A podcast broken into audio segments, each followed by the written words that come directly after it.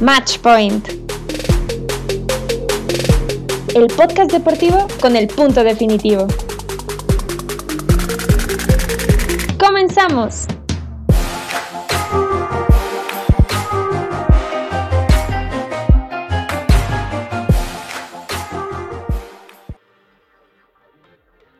¿Qué tal? Les damos la bienvenida una vez más aquí a Match Point, el podcast deportivo con el punto definitivo.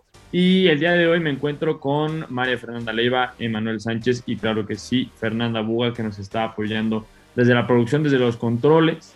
Y el día de hoy vamos a hablar acerca de fútbol mexicano. Vamos a hablar acerca de la selección, que el día de hoy tuvo su partido, penúltimo partido de las eliminatorias de la CONCACAF, del octagonal que se ha vivido a partir de más o menos septiembre del año pasado y que viene a culminar las posiciones de quienes llegarán al Mundial de Qatar en 2022, que se llevará a cabo ya en los meses de diciembre. Y bueno, recordamos que en la CONCACAF pasan tres equipos, uno, el cuarto lugar será repechaje y bueno, la selección mexicana el día de hoy está cada vez más cerca de lograr el pase directo al Mundial de Qatar. El día de hoy ganaron 1 a 0 contra Honduras pero más allá de que haya conseguido la victoria, la selección mexicana, existen muchas, muchas preguntas, muchos signos de interrogación que le ponemos, tanto aficionados como expertos a esta selección, porque yo considero que a nadie, absolutamente nadie le gusta cómo juega esta selección, inclusive ni siquiera al Tata Martino, que lo ha mencionado en varias ocasiones. Esta selección mexicana tiene algunos problemas de identidad, considero yo, pero bueno, lo vamos a platicar en este momento. Mafer Leiva, ¿cómo viste a la selección este partido? Primero que nada saludar a todos, nuestra audiencia. Creo que este partido, en el partido que tuvieron la semana pasada contra Estados Unidos, como que vi esperanza al final del túnel. Uno, porque tuvimos una alineación diferente en donde el, el, Tata Martino ya tomaba en cuenta que tienes talento joven y, y convocaste talento que te podía funcionar para estar en la delantera. Raúl Jiménez, el Chucky Lozano, Tecatito Corona. Y también estuvo jugando, ahorita les digo quién, justamente el lateral izquierdo, pero creo que eso fue un plus. Vimos otra vez esta alineación este fin de semana, pero al final creo que no terminan de compaginar, por así decirlo. Creo que seguimos viendo una selección mediocre que va ahora sí que por no perder, por así ponerlo. O sea, creo que un 1-0 en contra de Honduras no te debería de dejar un buen sabor de boca, ni mucho menos, porque estás jugándote tu pase al mundial y siguen sin tener un esquema de juego definido o algo que te haga decir, veo a esta selección imponerse aunque lleguemos al Mundial, o sea, ya ni siquiera estoy hablando de si llegamos o no, porque creo que es posible que nos metamos, ya nos falta un partido, pero llegar al Mundial de la manera en la que lo vamos a hacer, pues creo que tampoco vamos a hacer la gran cosa en, la fase de grupos. Antes de hablar acerca de tácticas, acerca de lo que bueno, de al final el desarrollo del equipo y cómo se desenvuelven en este encuentro, me gustaría hablar acerca de la alineación del equipo como tal. Y bueno, es algo que se ha cuestionado mucho durante todo, todo, todo esto octagonal, que bueno, el Tata Martino de, de, repente pone a gente que uno no se imagina. Rogelio Funes Mori fue titular en varias ocasiones con esta selección, haciendo absolutamente nada en el Monterrey hoy en día. Pero bueno, vamos a repasar el once inicial que dio el partido de hoy. El que bueno, Tata Martino no estuvo tan presente, fue más bien su primer auxiliar. Pero bueno, Guillermo Ochoa en la portería, que ya este es un clásico que nos ha regalado no solo Tata Martino, sino que entrenadores anteriores. Es un hombre que está consolidado en la portería, que también se podría dar la oportunidad de que otra gente se pruebe como, como arquero, claro que sí pero Guillermo Ochoa es bastante, bastante seguro. También está claro que sí, Acevedo. De los, de los que fueron llamados en esta convocatoria estaba Alfredo Talavera, entre ellos también estaba Rodolfo Cota. A mí me hubiera parecido para querer, digamos, rejuvenecer a, la portería. Podríamos hablar acerca de Rodolfo Cota, como lo mencionabas, Mafer Acevedo. Después tuvimos a Johan Vázquez, el jugador el Génova en Italia, a César Montes, el cachorro Montes, que me parece la, el futuro de la defensiva mexicana y hoy hacen un partido, si me lo permiten, de muy buen calibre. Obviamente Honduras es el rival más débil de la, de la Confederación, pero los dos centrales estuvieron muy bien. Gerardo Arteaga de un lado en la lateral y Jorge Sánchez del otro. Gerardo Arteaga que bueno, viene subiendo su nivel, me parece una buena, buena alineación y luego la cuestión de Jorge Sánchez me parece algo cuestionable. Ahorita lo vamos a platicar más. Héctor Herrera, un clásico de la selección, un clásico de Tata Martino, Edson Álvarez y Charlie Rodríguez en, perdón, en la media. Y vámonos hasta arriba con Irving Lozano, Jesús Corona y Raúl Jiménez, los que son el tridente mexicano. De toda esta alineación, ¿a ustedes qué les parece primero lo más cuestionable, lo más acertado y qué, qué les gustaría ver nuevo en esta selección mexicana? Algunos jóvenes, ¿qué es lo que les gustaría que cambiara? En primera, yo creo que eh, seguimos acostumbrados a los mismos europeos y lo que se eh, platicando de siempre. Héctor Herrera, la verdad es que en el Atlético de Madrid estaba jugando muy bien. Ahora deja mucho que deber. Sí, porque ya últimamente ya estaba teniendo más minutos con el Atlético, todo eso, pero poniendo el ejemplo del Chucky Lozano, la verdad es que el Chucky está muy lejos de su mejor nivel que ese lo llegamos a ver en Rusia 2018, hace tres años. Entonces, por ejemplo, yo creo que ahorita a mí me gustaría ver más, por ejemplo, a Uriel Antuna, que Uriel Antuna en el Cruz Azul ahorita le está yendo muy bien, ha recuperado un muy buen nivel y también por la parte del Tecatito, mm, a mí a veces no me encanta el tema de que lo saquen de recambio y que sea de los primeros porque a mí no, se me hace un jugador muy diferente un jugador que, mm, si bien es el que te puede sacar esa jugada que te hace falta, ¿no? Y más ahorita que a México le está costando muchísimo, pero muchísimo trabajo generar este, jugadas. De hecho, en los últimos siete partidos, únicamente cuatro goles. Es que es algo preocupante. Y esos cuatro goles, dos fueron contra Jamaica, uno ahorita contra Honduras, que Honduras, estamos hablando que Honduras es la peor defensa de todo el hexagonal, 16 goles en contra, y uno le pudo hacer México y sufrido. Entonces yo creo que por ahí el Tata Martino sí tiene que mover muchas cosas. También a mí me gustaría ver, me va a subir yo al barco, pero me encantaría ver de regreso al Chicharito, porque Raúl Jiménez, a mí sí me encantaría, pero Raúl Jiménez ahorita le está costando trabajo porque sabemos que no está en su mejor nivel, pero, pero tú platícame, para, ¿por qué no te gustaría ver al Chicharito regresar? Es una gran pregunta, ¿por qué no me gustaría ver al Chicharito regresar? Porque está en un buen nivel, pero en la MLS. Raúl Jiménez está jugando en Europa, está jugando en la mejor liga de todas, a de su mejor opinión en la Premier League. Y Raúl Jiménez es la mejor opción que tiene México, hasta en sus peores partidos, como lo ha sido los últimos dos, que no ha estado fino, que no ha tenido las oportunidades que tuvo en partidos anteriores, pero es la mejor opción que hay y está en otro nivel por encima de los siguientes que serían primero, yo creo Henry Martín, antes de hablar acerca de Fallas Mori, que bueno, me desespera en la selección, tuvo un paso, entre comillas, bueno en el verano con la selección, pero a partir de que empezó el, octagonal desapareció. Estas dos temporadas con el Monterrey está desaparecido. No me parece que debería ser ni siquiera eh, llamado a la selección. Me gustaría más ver inclusive a Erika Aguirre, el mudo Aguirre, que jugó muy bien en los Olímpicos. Y tenemos la, digamos, la alternativa de un joven del Cruz Azul que es el Chaquito Jiménez. Este jugador que viene a la ATSA, viene jugando bien con el Cruz Azul, sería una buena opción de recambio. Antes de hablar siquiera del Chicharito, el Chicharito podría venir como refuerzo, pero no me parece que pueda suplir a Raúl Jiménez, que Raúl Jiménez hoy en día es el mejor delantero que ha tenido México en los últimos 10 años. Le ha faltado la oportunidad de, de reflejarse en selección, desde el 2014 pudo haber sido titular sobre el Chicharito que recordamos el Mundial del 2014, el Chicharito nefasto, nefasto, no hizo absolutamente nada, fallar todas las que tuvo. Raúl Jiménez pudo haber entrado desde ahí, no, no le dieron la oportunidad, apenas le están dando la oportunidad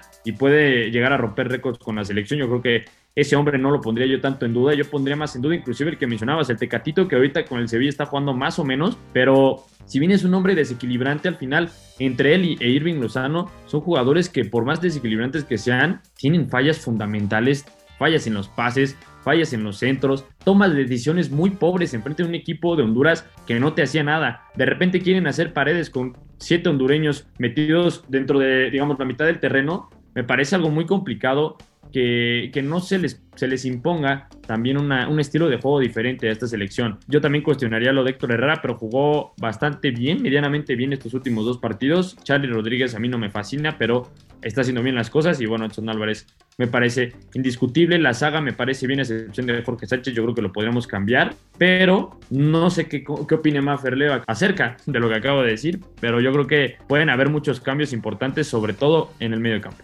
Estoy de acuerdo contigo, eh, excepto la parte de que Raúl Jiménez sea el mejor delantero que hemos tenido en 10 años. No sé si en 10 años, pero la verdad es que es un talento muy bueno. Creo que para empezar nadie cobra penales como él. Si necesitas alguien que te cobra un penal, metes a Raúl Jiménez y sabes que, lo va a meter. Entonces, para mí eso ya es una superventaja. Y así como tú dices, yo no pondría en duda su lugar. Si tuviéramos que traer al Chicharito, yo preferiría que entrara en lugar de Chucky Lozano sobre todo por la cantidad de lesiones que ha tenido jugando en el Napoli, que siento que han hecho que, baja, que, que baje de nivel. Entonces, si yo tuviera que cambiar alguna parte de, eh, del delantero, pues sería nada más a él y por ahí darle un poquito más de protagonismo a Alexis Vega, porque entra y hace un cambio Antuna también lo está haciendo muy, muy bien en el, en el Cruz Azul y creo que fue la razón por la que hoy pudimos anotar. No sé, la verdad, qué pasó cuando él entró al campo, que como que todos se volvieron a poner las pilas y entonces eh, empezamos a, bueno, anotamos un gol porque la posesión del balón estaba, se emparejaron bien al nivel de Honduras, pero de repente pues no capitalizan y creo que ese es el problema más grande de México. Entonces, yo en lugar del Chucky Lozano dejaría que entrara, si se llegara a llamar Chicharito, o en su caso, pues darle más protagonismo a Alexis Vega, que me parece que también ha sido un detonante importante en la selección, a pesar de que esta semana pues no fuera convocado justamente por la, por la acumulación de, de tarjetas rojas, que creo que eso también habla de la poca disciplina que se está manejando ya dentro de la selección y que creo que también les está costando el nivel de juego. Y es que estamos hablando acerca de, de, la parte ofensiva, que yo creo que es lo más endeble ahorita de la selección mexicana. Sorprendentemente, con los nombres que tiene Irving Lozano, eh, Tecatito y Raúl Jiménez, uno diría, bueno, son nombres muy buenos, pero la rotación es importante. Yo creo que aquí hay, eh, en la posición por lo menos de los extremos, hay muchos jugadores que vienen en muy buen nivel, como lo mencionaba Maffer, tanto Alexis Vega como Uriel Antuna son jugadores que pueden ahí poner el cambio, inclusive podríamos estar hablando de, de Laines como extremo, si en algún momento se necesitara. Que bueno, a mí me gustó la modificación que hizo el asistente del Tata Martino hoy, metiendo a Factor, a Laines, en vez de Charlie Rodríguez en el centro como un mediocampista ofensivo. A mí me, gusta, que me gustaría que probaran a, a no tanto como un extremo, sino que por su habilidad de regate y por sus buenos pases lo pongan como medio centro ofensivo, que esto le ayudaría yo creo a, a crear cierta mayor peligrosidad a la ofensiva mexicana. Y fundamental lo que dice Maffer. La contundencia de la selección mexicana es lo que ha hecho tan complicado este octagonal. Porque llegan, el equipo mexicano llega al último tercio de cancha. El problema es que no toman las decisiones correctas, no, no terminan las jugadas. Y, y esos errores fundamentales son lo que ha provocado que México pierda mucha potencia ofensiva y no pueda hacer goles. Sí, es muy preocupante. De hecho, en los últimos hexagonales, yo me atrevo a decir que este es el México que más trabajo le ha costado en eso. Eh, es cierto, también tiene una defensa ahorita que yo creo que la defensa podríamos considerarla que es buena. Y otra cosa que me gusta a mí es que al fin, al fin ya dejamos a la defensa de siempre, ya sea con Héctor Moreno. Ya, ya era hora, eso, ya de verdad que, que ese paso lo teníamos que dar y ahora, ahorita sí, bendito Johan Vázquez, que se rifa siempre el cachorro Montes, pero de verdad que esto ya era necesario. ¿Cuánto tiempo llevaba prácticamente en la misma central? Héctor Moreno, pues la verdad es que, eh, pues ahora sí que el tiempo ya pasó, su tiempo ya fue. Y también gracias Tata por ya no volver a convocar a Carlos Salcedo. De verdad que a mí no me hacía lógica cuando lo sean convocado, pero en fin, a lo que voy es que este cambio de la defensa, pues digamos, podría ser que es como un paso más a lo que tiene que seguir ahora entonces, ahorita, pues ya digamos que ya pasamos este cambio de Héctor Moreno a Johan Vázquez. Ahora yo creo que ya toca y ya debería tocar para mí en Rusia ya estar en el proceso de, pasar de Héctor Herrera a pasar a un Charles Rodríguez, como hoy también lo vimos jugar. Y de hecho también hemos visto que a lo largo pues, de, de los procesos mundialistas ha habido muchos jugadores que se caen en el camino, como en su momento, obviamente, pues, y desafortunadamente por una lesión fue este Montes, jugador, ex jugador de León, eh, bueno, el que se fracturó antes del Mundial.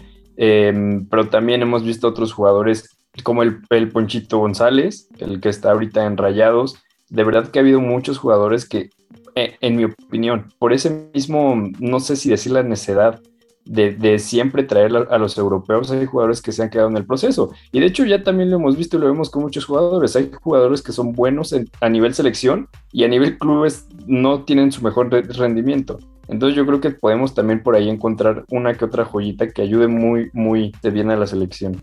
Considero que justo lo que menciona la renovación de toda esta generación de jugadores es muy importante. Empezamos con la defensiva que ya se tardó del Tata Martino por lo menos ocho juegos de octagonal para poder meter finalmente a la, defensa que todos queremos ver, la defensa de los Olímpicos, la defensa que llevó a México por una medalla de bronce con Johan Vázquez y César Montes, que me parecen jugadores fundamentales que si bien todavía no están en su mejor nivel, pueden ser inclusive ya mejor que Héctor Moreno y Néstor Araujo, que ya son la, vieja escuela de la defensiva mexicana. Ahora, lo que sí nos falta son laterales. Como mencionábamos, Gerardo Arteaga me parece una buena inclusión, pero Jorge Sánchez es muy, muy, muy inestable en esa posición. De repente juega bien, de repente juega mal. A partir de esto quiero saltar al siguiente tema. La táctica que plantea el Tata Martino con la formación que tiene me parece muy cuestionable. Obviamente el trabajo de Tata Martino es impresionantemente cuestionable porque México debería con la selección que tiene tener mucho mejor parado táctico, tener muchos más seleccionados eh, puntuales, mucho más, por ejemplo, está la, cuestión de Alan Mozo, un gran jugador eh, en el equipo de Pumas que no le están dando la oportunidad de llegar a la selección, está Aldo Rocha también del Atlas que no le están dando la oportunidad, que esto me parece muy cuestionable el Tata Martino, pero acerca de la táctica, estamos viendo un juego de muchos centros por parte del equipo mexicano con jugadores que no saben centrar. Entre ellos Jorge Sánchez. Es un jugador que es muy malo para dar centros. No tiene el nivel para dar centros precisos y eso es lo que está buscando mucho el Tata Martino, sobre todo en contra de equipos que se defienden con todo como son los equipos eh, de la CONCACAF. Esta es la única idea que puede tener el Tata Martino, que lo vimos durante los ocho juegos, digo, los, todos los juegos de ida y vuelta del octagonal, ¿Ustedes consideran que en algún momento Tata Martino antes del Mundial se pueda renovar? Porque esta táctica que ha, presentado no le funciona. Dejemos de lado la parte de los convocados, eh, la táctica en sí no funciona bien con los hombres que sean, entonces necesitaremos buscar una, una diferente táctica y creen que el Tata Martino esté dispuesto a hacerlo o va a continuar una, una necedad de este hombre. Yo creo que va a continuar con la necedad, sobre todo porque, híjole, es que si no lo hemos visto cambiar durante el tiempo que lleva en la selección, que no lo hemos visto interesarse en la Liga MX, que no lo hemos visto en interesarse en lo que está haciendo el fútbol mexicano, veo difícil que vaya a cambiar siquiera su esquema táctico. Ahora, creo que también es importante mencionar aquí que gran parte de las jugadas en las que se enfoca el Tata es pues en jugadas grandes, porque por ejemplo, o sea, hablando de estadística, el tridente mexicano que hablábamos la parte, la parte anterior lleva 359 minutos sin meter un gol eh, cuando están ellos tres en el campo. Pero ¿qué dice el Tata? No, no, no, no, no, es que ellos aparecen. Entonces, si vas a seguir confiando en que tus seleccionados van a hacer magia o que tu esquema va a funcionar eventualmente, porque, insisto, tus seleccionados hacen magia, pues creo que vamos a estar viendo este mismo esquema durante un buen rato y vamos a seguir teniendo problemas en la parte ofensiva y sobre todo en el medio campo, porque ninguno de los tres que tenemos de mediocampistas pueden hacerle un buen centro a alguno de los delanteros y vamos a seguir teniendo estos problemas que tenemos donde no se capitalizan goles, como decía Parra hace rato, se hacen paredes cuando tienes a siete jugadores del otro equipo en medio y no veo pronto que el Tata vaya a cambiar a menos que empiece a interesarse en el fútbol nacional.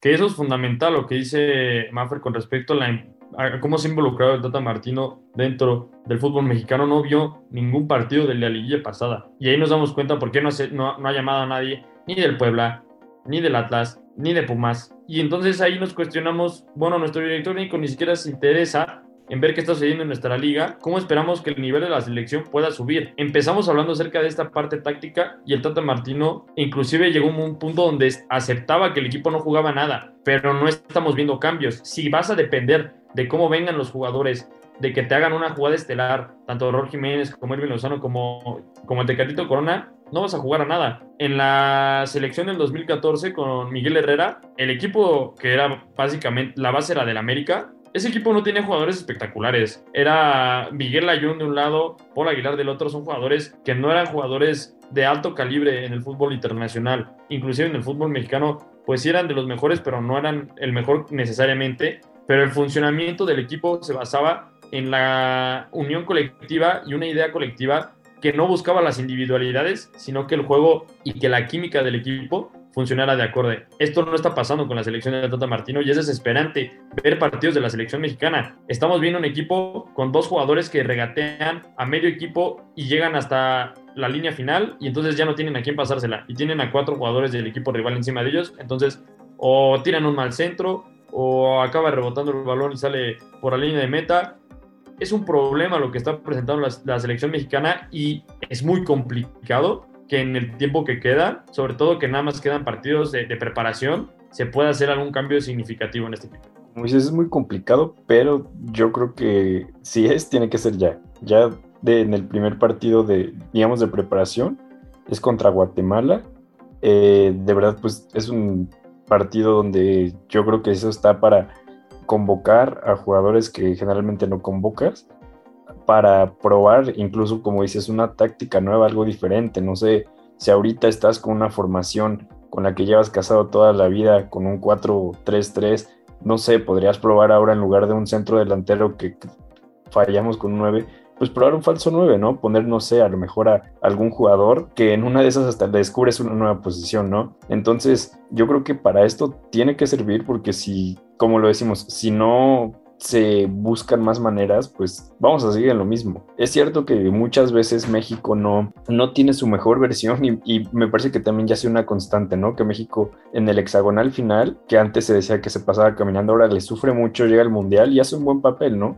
Eso no está diciendo que en, el mundial, pues México siempre va a llevar un papel, pero pues también siento que es ese nivel de conformismo hasta cierto punto, como de, ah, ok, ya tenemos el boleto al mundial, ya lo conseguimos es cierto, no es el mejor nivel que tenemos, podemos mejorar, pero nos está sirviendo y nos sirvió para pasar al Mundial. Yo creo que el momento en el que ya sea el Tata, ya sea otro técnico, van a mejorar, va a ser el momento donde México ya no pase el Mundial. Como le pasó a Estados Unidos, como, o sea, Estados Unidos el año, el Mundial pasado se quedó en quinto en el hexagonal, a un punto me parece. Este año vemos Estados Unidos, es cierto, con problemas, pero también hay que ver el cuadro de Estados Unidos, hay que ver el proceso de Estados Unidos. Vemos a Canadá también sin mundial, que se habían quedado y no un mundial varios años. Ahora primer lugar, entonces yo creo que hay cosas que son necesarias para, para hacer cambios drásticos y yo creo que una de esas cosas también es que en algún momento pues México no tenga un muy buen papel. Y esto lo que dices es verdad, es un nivel de mediocridad altísimo porque México se pone al nivel del rival para controlar el valor. Porque nadie dice que no le lleguen, porque lo hemos visto en otros mundiales, cuando le ganamos a Alemania o partidos más atrás en el 2014, me parece, donde lo vemos que se pone al nivel del rival. Entonces ahí vamos bien. Pero si de ahí ya no puedes capitalizar en goles porque no sabes qué hacer cuando estás al lado de la portería porque estás solo, pues evidentemente no vamos a tener ninguna manera de avanzar y lo veo difícil. Y justamente hablando de los partidos de preparación, creo que la duda ya no es tanto de si el Tata va a cambiar o no, porque ahí creo que todos estamos seguros de que va a seguir con este mismo esquema de juego que no le ha funcionado. Pero ¿a quién les gustaría ver? Eh, como nuevo DT de la selección mexicana? O sea, ¿quién creen que pueda dar el ancho para que nos llevemos un buen sabor de boca de este mundial y no nada más califiquemos por, porque sí? no creo que pase, no creo que se quite al director técnico en este momento. Lo más probable es que ah, después del mundial se retire Tata Martino o lo saquen, porque es, yo creo que la situación y va, va, a suceder en un momento perfecto porque el Arcamón va a terminar contrato con Puebla y es yo creo el director técnico ideal para la selección mexicana. Este joven director que está haciendo maravillas con un equipo de Puebla, lo está haciendo jugar de manera espectacular. Yo creo que él sería la respuesta para que la selección mexicana tenga un nuevo proyecto, nuevas ideas, buscar juventud, buscar jugadores de la Liga MX que se están desempeñando muy bien yo creo que él sería el ideal para darle mucho más esperanza a un proyecto mexicano, a diferencia de Tata Martino, que se tiene que ir a su rancho a descansar porque, pues, generalmente, digamos, se siente, se siente abrumado este, este señor y bueno, esperemos que la selección mexicana sí clasifique al Mundial o por lo menos no clasifique en repechaje porque todavía no está seguro el pase directo al, al Mundial. De momento está la selección mexicana en tercer lugar Primer lugar Canadá ya está clasificado, segundo Estados Unidos que todavía no está clasificado, México como tercero y Costa Rica como cuarto. Estos son los que todavía siguen, digamos, en la disputa Estados Unidos jugará contra Costa Rica. En este partido Estados Unidos no tiene que perder por más de seis goles. Si perdiera por más de seis goles, quedaría en cuarto lugar Estados Unidos, todo dependiendo de lo que pueda hacer México. Obviamente es muy probable que esto no pase, pero bueno, cualquier cosa puede suceder. Eso es lo que tiene que hacer Estados Unidos. México necesita no perder tampoco contra El Salvador para no perder tampoco la posición que tiene en estos, en estos momentos. Entonces, sí está casi ya asegurado el pase, pero si llegara a suceder una tragedia con México frente a El Salvador y Costa Rica hace un muy buen partido contra Estados Unidos, nos podría mandar a repechaje. Entonces, no hay que confiarse, hay que acabar bien el octagonal y finalmente en los partidos de preparación, que ya como lo decía Emma, se prueben los jugadores, se busque renovar la selección y ver si se puede preparar una selección mucho mejor de lo que está en este momento para el Mundial de Qatar, si es que se logra pasar. Y con eso nos vamos a despedir el día de hoy. Muchas gracias por escucharnos. Nosotros somos Match Point, el podcast deportivo con el punto definitivo. Hasta luego.